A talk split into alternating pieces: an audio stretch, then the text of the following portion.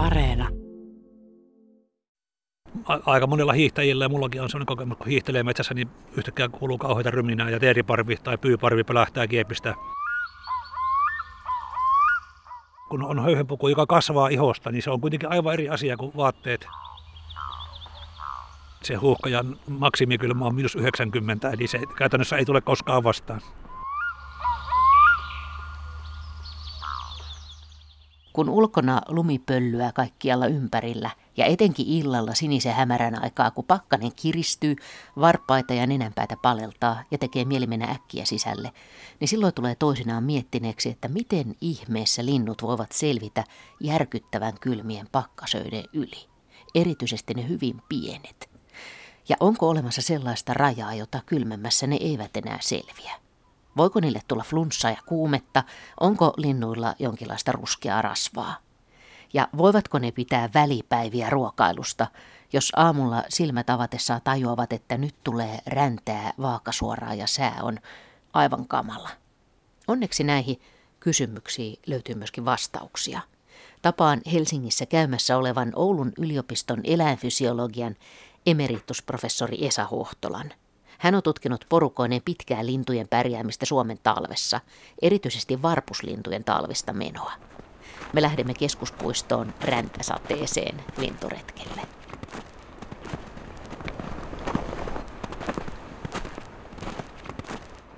Tuossa kun kävelin tuolta Vasilan puolta, niin olihan siinä tiaisia ja varpuset pilskutti ja kyyhkyjä lensi ja en ole ihan varma, mutta ehkä siinä varpushakka vilahti silmäkulmasta näin, mutta häipy tuon kolossaalisen Pasilan rakennuksen taakse. Aika lepposa talvikeli on, että nollan pintaa ja tämmöistä märkää lunta sataa, että ihan helppo keli linnuillekin. Tietenkin tuuli lisää sitä lämmönhukkaa, että jo vielä ilman kosteus parantaa sitä lämmön johtavuutta ilmassa, että kyllähän se jonkunmoinen lämpökuorma on, mutta tintit jo laulaa ja muuta, että ei ne kovin, kovin kylmän ahdistamia ole. Jos on tosi tosi kylmä, niin laulaako ne silloin? Kyllä semmoisena tyylinä pakkasaamuna ne saattaa jo helmikuulla aamulla laulaa, että se ihan parissa kymmenissäkin asteessa. Sitten kun menee 35, niin uskon kyllä, että se elämänpiiri supistuu siihen pörhistelyyn ja ruokinnalla käyntiin ja hiljaiseloon. Voiko olla niin kylmä, että linnut ei selviä Suomessa? No ei, ei niin kuin akuutisti ei voi olla, että, että esimerkiksi tiaiset, niin meidän mittausten mukaan niin miinus 20 vasta tuplaa aineenvaihuntansa. Ja kun ne pystyy se viisinkertaistamaan, jos siitä sitten laskee eteenpäin, niin miinus 55 voisi olla se kylmäraja. Eli ne ei, ne ei kuole kylmään niin kuin akuutisti, mutta jos pitkä jatkuu kylmään, niin, niin ravinnon tarve on niin kovaa, ja, ja tuota, että sen saaminen joka päivä ei välttämättä onnistu. Ja sitten se kylmä alkaa jo ahdistaa niin, että, että siinä ollaan hengenvaarassa. Mutta kylmä sinänsä niin kuin noin, noin akuutisti, eli hetkellisesti, ei kovinkaan helposti tapa lintuja. Siis tähän ei suoraan nyt sekä, sekä siinä on semmoisia eettisiä syitä ja teknisiä syitä, miksi ei voi lintuja panna niin kylmää, että ne, että ne eivät sitä enää kestä. Mutta tuota, kun lintuja pannaan tämmöiseen normaali pakkaslämpötiloihin, minus 10, minus 15, nähdään, että minkä verran niiden ainevainto nousee. Ja sitten tosiaan biologit on tämmöisen keinon kehittänyt, että, että sen sijaan, että pannaan eläimiä tai lintuja kylmään, niin ne tämmöisessä aineenvaihduntakammiassa, kun ne on siellä mittauksissa, niin, niin se ilma, jota niille johdetaan, niin siinä tuo typpi korvataan heliumilla. Ja helium on niin hyvä lämmönjohdin, että jo nollassa tai plus viidessä se lämmön hukka on jo yhtä suuri kuin pakkasessa, mutta silti linnut eivät saa kylmän pureemia, eivätkä joudu niin oikeasti kylmään. Ja tällä tavalla on näitä maksimilämmön tuottoja mitattu eri puolilla maailmaa, ja meilläkin on yksi työ ainakin tehtynä, en tiedä, ei ole vielä julkaistu, tuota, jossa, jossa on katsottu näitä niin sanotusti tämmöisessä hellox-ilmassa, eli kuinka paljon ne linnut voi tuottaa lämpöä. Ja se on tämmöinen inhimillinen konsti tavalla tutkia sitä, että ei, ei käytetä mitään tosi kylmiä lämpötiloja. Mutta todellakin nyrkkisääntö on se, että lepoaineenvaihdunta voi nousta kylmässä viisinkertaiseksi. Ja sitten kun tiedetään, että huuhkajalla minus 20 se nousee yksi ja puolikertaiseksi, niin se huuhkajan maksimikylmä on minus 90, eli se käytännössä ei tule koskaan vastaan. Ja tietenkin sitten on se, että varmasti jos tulisi 40 asteen pakkasia esimerkiksi Ouluun niin kahdeksi viikoksi, niin kyllä lintuja kuolee, koska se ruoan hankkiminen on silloin, silloin se vaikeus, mutta itse se kylmä suoraan ei akuutisti tapa lintuja. No mutta minkälaisia konsteja niillä sitten on pärjätä, kun tulee kylmä? No se on tietenkin, että linnulla on, pienilläkin on, on uskomattoman hyvä se lämmön eristys, että me ihmiset ehkä emme tajua, kun, kun, meillä on vaatteet päällä, jossa, jos se vaatekerroksen alla ilma pääsee liikkumaan ja, ja viemään lämpöä pois, mutta lintujen höyhennys samoin kuin nisäkkäiden karva, niin lukitsee se ilman aivan siihen ihon pintaan liikkumattomaksi ja se eristys tuota, kyky on silloin paljon parempi, kuin ilma, ilmahan se on, joka eristää. Eli, eli pienenkin linnun niin lämmöneristys on, on erittäin hyvä. Ja sitten tietenkin niillä on erittäin kiihkeä aineenvaihdunta, eli ne pystyy nostamaan lämmöntuottoa kylmässä niin, että se lämpötasapaino pysyy. Ja tietenkin sitten myös se, että käyttäytymisellä vedetään jalat höyhenten sisään, pörsistetään vielä höyhenpukupalloksi, jolloin se entisestään paranee se lämmöneristys ja liikkuminen vähennetään minimiin. Niin ja se tosiaan se tuuli varmaan, että kun näkee lokkeakin jossain jäällä, niin aina nokka sinne tuuleen päin. Kyllä joo, ja ihan mita- mittauksiakin on varmuus että miten voimakkaasti se tuuli lisää lämmönhukkaa, että se on, se on ihan, ihan ja onhan ne myös ihmisille laskettu ne, ne, ne pakkasen purjevuusarvot tuulen mukaan. Ja tuota, sen takia nyt onkin erittäin hyviä löytämään niitä niin sanottuja mikroilmastopaikkoja, missä se tuuli vähemmän, vähemmän haittaa ja vähemmän aiheuttaa lämmönhukkaa. Jos katselisi esimerkiksi lintuja lintulaudalla, niin voiko siinä jotenkin tehdä havaintoja siitä, että miten, miten ne pärjää kylmässä? Kyllä voi, että itse asiassa just tuossa tehtiin Oulaisten kollegan tutkimus, jossa, jossa videoanalyysin avulla katsottiin, miten sinitali ja hömötiainen käyttäytyy kovalla pakkasella ruokinnalla, kuinka paljon ne käyttää aikaa ruokailuun, kuinka paljon lämmittelyyn, eli vetävät jalkoja höyhenpuvun sisään, ja kuinka paljon petojen tähystelyyn. Ja havaittiin, että tämä pohjoiseen sovoitun laji hömötiainen on tässä paljon parempi. Lämpötilan kylmätessä sini- ja talitiainen, ne käyttivät paljon enemmän aikaa ruokailuun, ja vähempää aikaa jäi sitten petojen, petojen tarkkailuun kuin hömötiaisella. Eli, eli tämmöisiä sopeutumia on ihan tämmöisessä hetki hetkessä käyttäytymisessä myös. Eli te katselitte niitä videoita ja laskitte ihan, että näin monta sekuntia tähän ja näin monta sekuntia sitten tähän? Kyllä siinä oli tuota, tämmöinen videoanalyysiohjelma taustalla, eli siinä tuota, opiskelija ja tutkijat kuvasivat videoita ympäri eri puolilla Suomea, eri lajeja, ja tuota, sitten se, ne videot pantiin tämmöiseen analyysiohjelmistoon, jossa ihan sekunti sekunta mitattiin käyttäytymistä ja havaittiin selvä ero tämän hömötiaisen ja näiden kahden ikään kuin tulokaslajin sini- ja talitiaisen välillä. Niin se kertoo siitä, että hömötiainen on sopeutunut kylmään. Ky- kyllä joo, ja kylmässä ruokailuun nimenomaan. Että siinä on, siinä on tämmöinen ero, että suuressa aineessa ero tuli ihan selvästi näkyviä. Ja se ero vielä korostui, kun mentiin sitten kylmempiin lämpötiloihin. No entä sitten? No sitten voi varmaan katsoa sitä, että miten, miten pullukka se lintu on, että minkälainen höyhenpallo siitä tulee kylmällä. No joo, tietenkin kyllä. Kyllä tiaisilla suurin piirtein kaikilla aika hyvä se lämmöitys on, että, että siinä mielessä ei välttämättä hömötintti. Se on myös pienempi, eli siinä mielessä heikommassa asemassa ää, kylmässä, koska suhteessa pinta-ala on enempi ja sitten no, silitiainen on melkein yhtä pieni ja sitten talitintti on melkein tuplasti sitten. Ja mitä isompi on eläimen koko, sen paremmin, paremmin se pärjää kylmässä ihan sen takia, että sitä lämpöä hukkaavaa pintaa on siihen massaan nähden suhteessa vähemmän. No voiko tämän nähdä jotenkin maailmanlaajuisesti, että onko linnut pohjoisessa suurempia kuin, kuin etelässä? No, tämmöisiä säätöjä on biologiassa kehitetty, että pohjoisen päin mennään niin eläinten siis saman lajin, lajin sisällä eläimen koko kasvaa ja ulokkoiden niin kuin ulottuvuus tai pituus vähenee. Kaikki voisi liittyä tähän lämmön lämmönhukan vähentämiseen, mutta kun osittain pätee myös vaihtolämpöisiin, niin tästä säännöstä on hieman erimielisyyttä, että kuinka yleispätevä se on, mutta jotain, jotain totuutta siinä on, että pohjoiseen mentäessä kannattaa olla vähän isompi. Käyn tähän sun toiselle puolelle, koska räntää sataa myös nauhuriin, mutta, mutta nyt se on vähän tuulensuojassa. Entäs sitten semmoiset lintulajit, jotka on tämmöisiä kosmopoliitteja, joita on ympäri maailmaa, niin eikö sekin jotenkin kummallista, että ne pärjää lämpöisissä ja tosi kylmässä?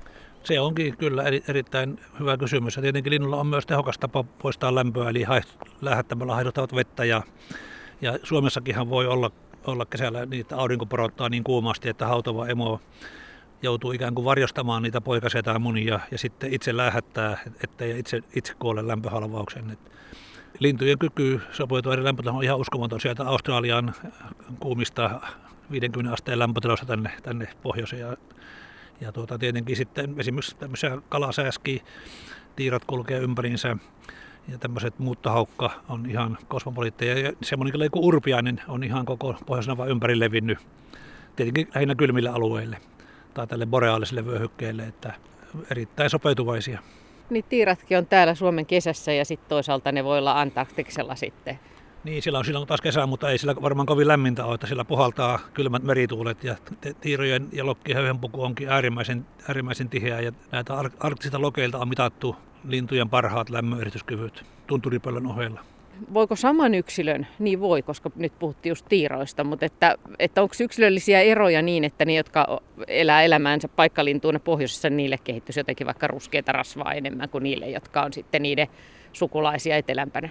No joo, linnulla ei ruskerasvaa ole, että ne, ne pohjautuu täysin tähän lihaslämmöntuotantoon. Tai se on tämmöinen, okay. aika moni tutkija on sitä esittänyt, mutta tuota, muun muassa Oulussa pystyttiin osoittamaan, että linnulla ei ole ruskearasvaa. Lintujen rasva on kyllä muuten semmoista tummahkoa ja, ja semmoista, että se, siinä, se liittyy siihen, että linnut on hyvin tehokkaita sitä rasvaa käyttämään ja mobilisoimaan. Se ei ole semmoista läskeä, joka on jo pysyy, vaan pikkulinnulla niin on itse pikkulintu illalla rasvauden ja aamulla herää rasvattomana. Eli rasva palaa siinä yhdessä yössä. Tai muuttolintu lähtee lentämään ja lentää 4-5 päivää, jopa 8 päivää, niin kuin tuo, tuo, tuo punakuiri. Ja sitten laskeutuu laihtuneena sitten taas muuttopaikalle.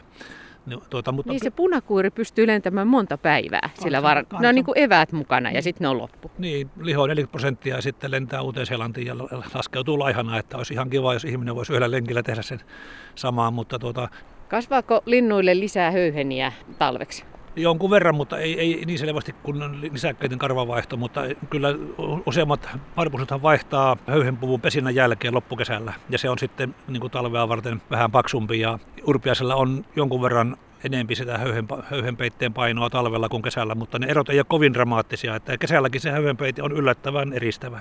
Ja riekot kasvattaa talvijalat. Niin joo, sitten on tämmöisiä ulokkeiden, tota, niin, niin on, on nämä ja sitten tosiaan joku, joku huippuvuorten kiiruna kerää rasvaa ja on sitten erittäin, tämmöinen, erittäin tuheat ja ilma ovat höyhenet, että silloin tuota, niin erityskyky on parhaimmillaan. Mutta sittenhän tietenkin käyttäytymisen avulla linnut voi käyttää tosiaan nyt täällä ei ehkä enää ole, mutta Oulussa on erittäin kuivaa pakkasunta paksusti, niin yhä enemmän tulee havaintoja, että linnut saattaa mennä yöpymään myös lumihankeen, eli kieppiöpymisen, ihan varpuslinnutkin, että viime talvena sai valokuvia Rovaniemeltä, missä oli tilhi mennyt kieppiin, kaksi tilheä mennyt kieppiin ja toinen oli sitten selvinnyt, mutta toinen oli sitten kuitenkin menehtynyt sinne puoli metriä syvään lumikeeppiin erään ruokkiaan pihalla. Että mulla on semmoinen tuntuma, että se tämmöinen äärimmäisessä kylmyydessä niin kieppiyöpyminen on yleisempää kuin mitä tiedetään, mutta se ei tietenkään onnistu pikkulinnolla, jos on kova hanki. Se onnistuu vain nyt, kun on tämmöinen pakkas, pehmeä vitilumi ja, ja, ja riittävän paksusti.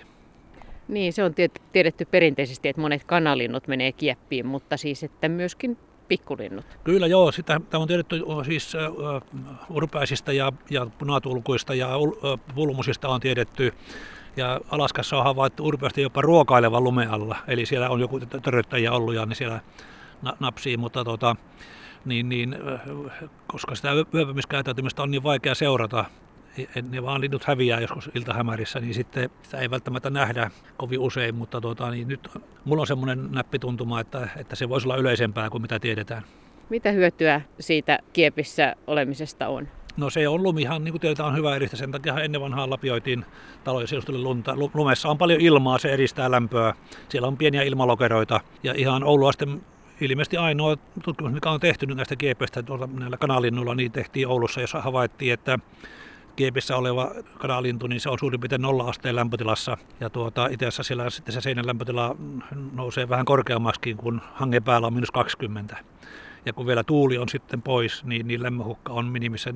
Sehän tiedetään ihan listalintututkimuksen perusteella, että teeri voi olla kiepissä äh, koko päivän, että se ei nouse joka päivä pois, jos on heikot kelit. Eli isona lintuna pystyy paastoamaan helposti sen yli, ylimääräisen päivän ja sitten pujahtaa ulos kiepistä, kun sää sallii.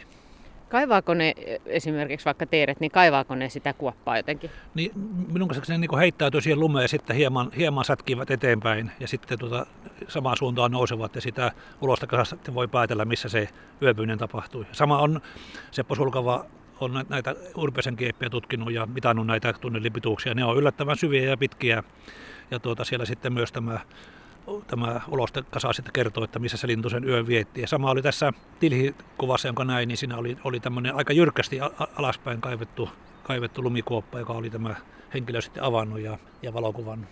Mutta sinne hangen sisään ei, kun ajattelet minkälaista siellä sitten on olla, niin ei sinne välttämättä kuulu niin hyvin. Ja mistä siellä sitten tietää, että on päivä ja milloin lähtee liikkeelle?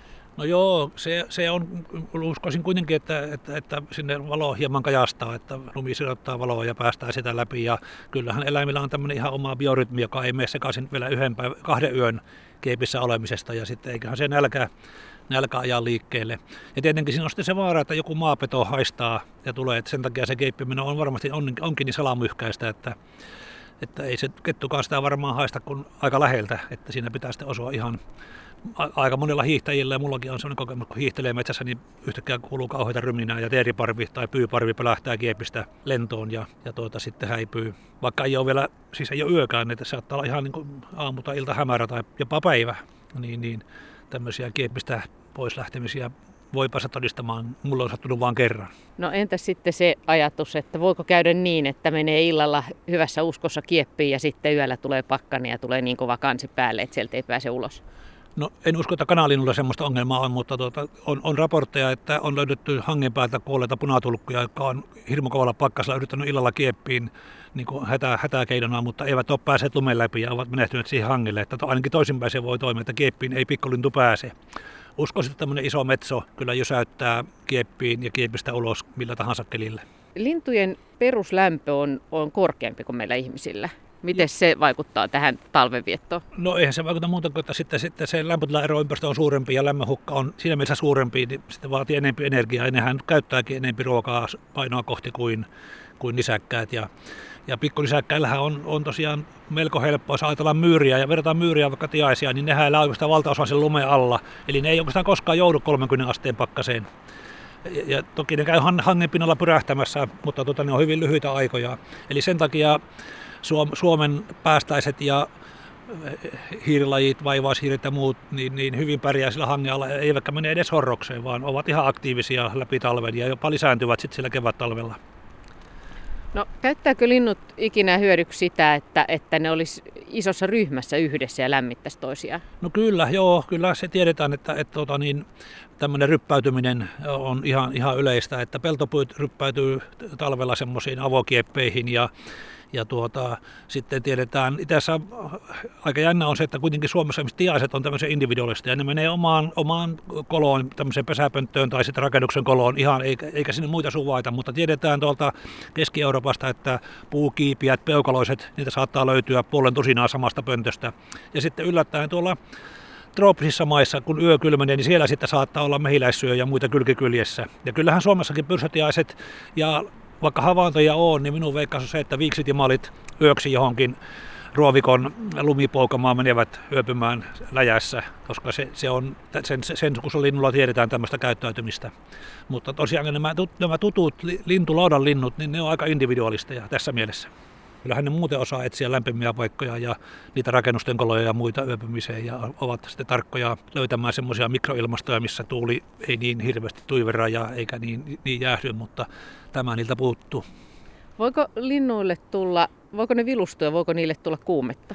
No ei siis, ei kylmä aiheuttamaa, mutta tokihan niille voi, voi tulla tauteja ja sitten niille, niille, niilläkin on kuumetta ihan niin kuin niin säkkälläkin, että siis sitten, jos normaalisti on 41 niin lämpötila, niin sitten se nousee, nousee asteella ja kuume on ihan universaali reaktio eläimillä, joka on tämmöinen pöpöjen niin kuin mikroorganismien tuota, niitä vastaan taistele, liittyy, että lämpötilan nousu parantaa sitä immuunivastetta, se on monimutkainen juttu, mutta että kuume ei ole vain ihmisten yksin oikeus. Mitkä on linnulla ne heikoimmat kohdat, mistä lämpöä eniten sitten karkaa?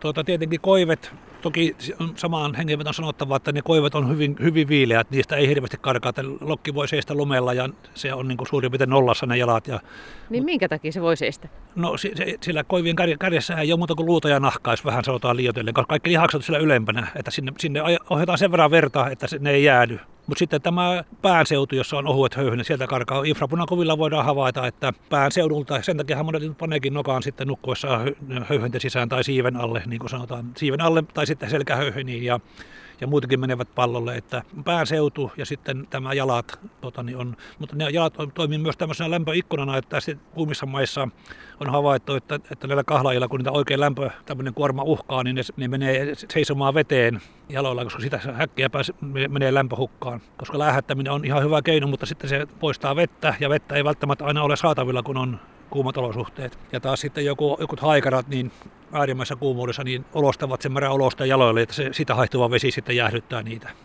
Mutta täällä Suomessa ei semmoista pääse näkemään ainakaan talvella. Miten sitten kun lintu pörhistää itsensä, niin miten se niin pystyy saamaan ne höyhenet sille pörrölleen? No siellähän joka höyhenen tyvellä on semmoinen pieni sileä lihas, joka vaikuttaa siis tuota, linnun, linnun tuota, sanotaanko mielentila tai tämmöinen, että onko se valveilla vai nukkuessa. Tai tyypillisesti nukkuessa automaattisesti lintu pörhistää itsensä ja taas sitten kun linnun herättää, niin heti tapahtuu tämä höyhenteen laskeutuminen tai tämmöinen sleeking, sleeking efekti. Ja se näkee heti ruokintavaikallakin, kun, kun lintu on aktiivinen näin, niin se on hyvin laihan näköinen Toki, toki kylmässä aina vähän pörrää, mutta heti kun hän lintu istuu vähän niin kuin rauhoittuu oksalle, niin ne höyhenet vähän pörhistyy siinä. Eli se on ihan tämmöinen hetki hetkeltä tapahtuva säätely. Ja tietenkin kun lintu liikkuu tai lentää, niin ei se voi kovin pörhöinen silloin olla, mutta ei tarvitsekaan, koska se lento tuottaa niin paljon lämpöä, että se lämpö riittää joka tapauksessa.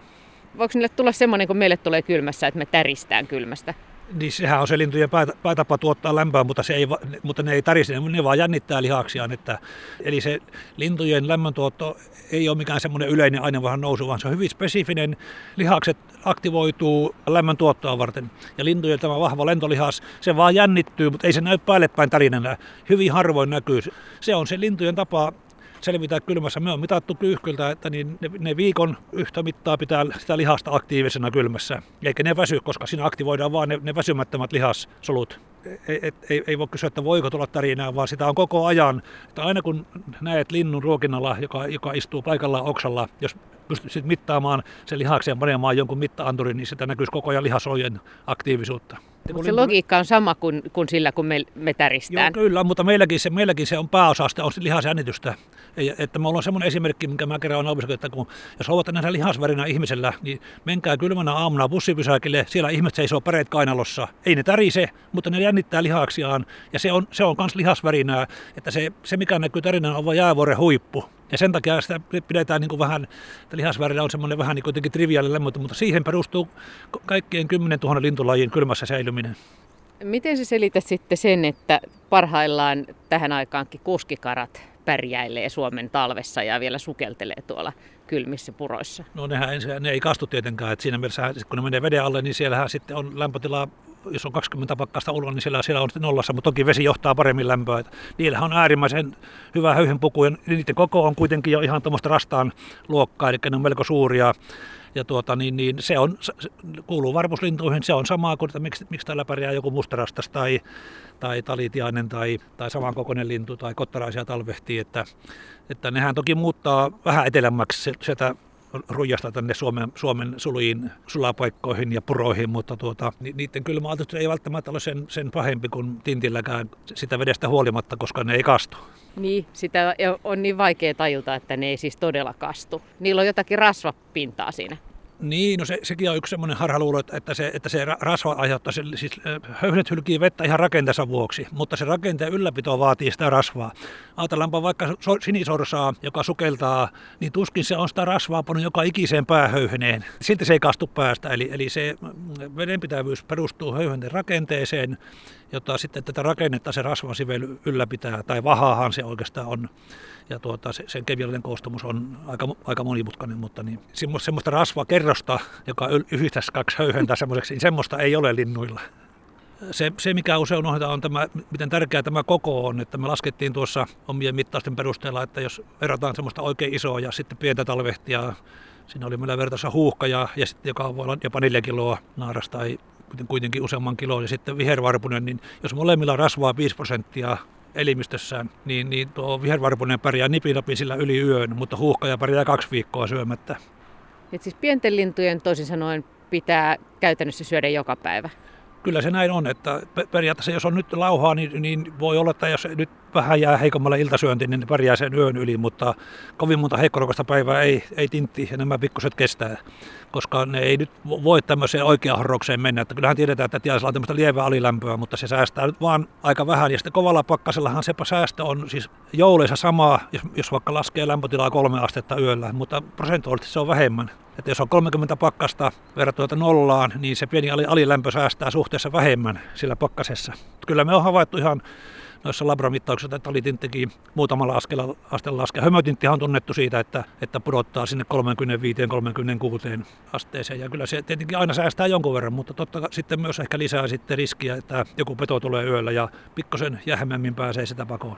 Onko jollain linnuilla Suomessa talvea viettävillä linnuilla jotain eri, erityisiä konsteja, mitä muilla ei ole? No tuota, tietenkin tämmöinen, tämä yöpymiskäytäytymä, jolla me saalistusriski on ehkä suurin, niin, niin tuota, siitä olisi hyvä tietää enemmän, että, että, että minkälaisiin koloihin menee. Nythän tässä on ollut tiirassa kovia noista puukiipiöistä, jotka, jotka on jonkun ruokkian pihalla, niin menevät semmoisiin, eivät koloihin, vaan, vaan männyn syvennyksiin ja ovat siinä ikään kuin litteänä sen männyn rungon suuntaista parikin lintua voi olla samassa, samassa puussa, että tämmöisiä ööpymisniksejä tietenkin on, mutta tuota, ihan samat fysiologiset systeemit on meidän linnuilla kuin myös Afrikan linnuilla, että ei niissä hirveästi sinänsä niin kuin laadullisia eroja ole, että ne on sitten lähinnä määrällisiä. Mikä täällä muuten on semmoista energiapitoisinta sapuskaa tällä hetkellä tässä keskuspuistossa, että mistä lintujen lähtee, kannattaa lähteä kaivamaan? Niin, jos ei ruokintoja oteta huomioon, niin, niin, niin ajatellaan, että mitä se on hippiä se tuolla. Niin tuollahan on, on hyönteisten erilaisia talvehtimisasteita, munia ja munaryhmiä ja koteloita joita joka siis ei ruokinnalla juuri käytännössä käy. Ja samoin tuo pyrsötintti, joka nyt kyllä on viime aikoina ruvennut käymään myös ruokinnoilla, mutta ja sitten tietenkin siemenravintoa löytyy talventöröttäjistä ja, ja sitten käpylinnut ja tikat syö käpyjen siemeniä. Ja nehän on tietenkin energiapitoisia, niin se on rasvaa, mutta ne on niin pieniä, että aika monta pitää päivässä syödä. Ja sitten jos nyt tulee kovat pakkaset esimerkiksi puurunko jäätyy, niin sitten ollaankin pulassa vai? Kyllä, se on totta, että jos neulaset ja, ja oksisto ja runko jäätyy, niin kyllä se tietää hippiäisille vaikeita aikoja. No kerääkö linnut talvivarastoja? Joo, kyllä kerää. Siis on, on näitä varastoivia lajeja ja sitten semmoiset ei varastoja, että just nämä täällä pitempään olleet noin niin kuin evolutiivisesti hömötiäinen, töyhtötiäinen, närhi varastoi, mutta sinitiäinen talit ne eivät varastoi, vaan ne luottaa siihen, että aina jostain löytyy, löytyy sapuskaa. Kun sä tämän kaiken tiedät, niin tuntuuko se silti ihmeelliseltä, kun meet kovana pakkaspäivänä ulos ja tuommoinen pikkukaveri tulee sieltä iloisen näköisenä vastaan? No kyllä se aina ihmetyttää, että jos ajattelee sitä, sitä että siinä on sitä kudosmassaa se 10, 10 grammaa ja, ja jotakin höyheniä päällä, kun jos oma, oman hanska ottaa kädestä joka paljon 100 grammaa, tuntuu, että se jäätyy hetkessä. Kyllä sitä aina ihailee ja ihmettelee.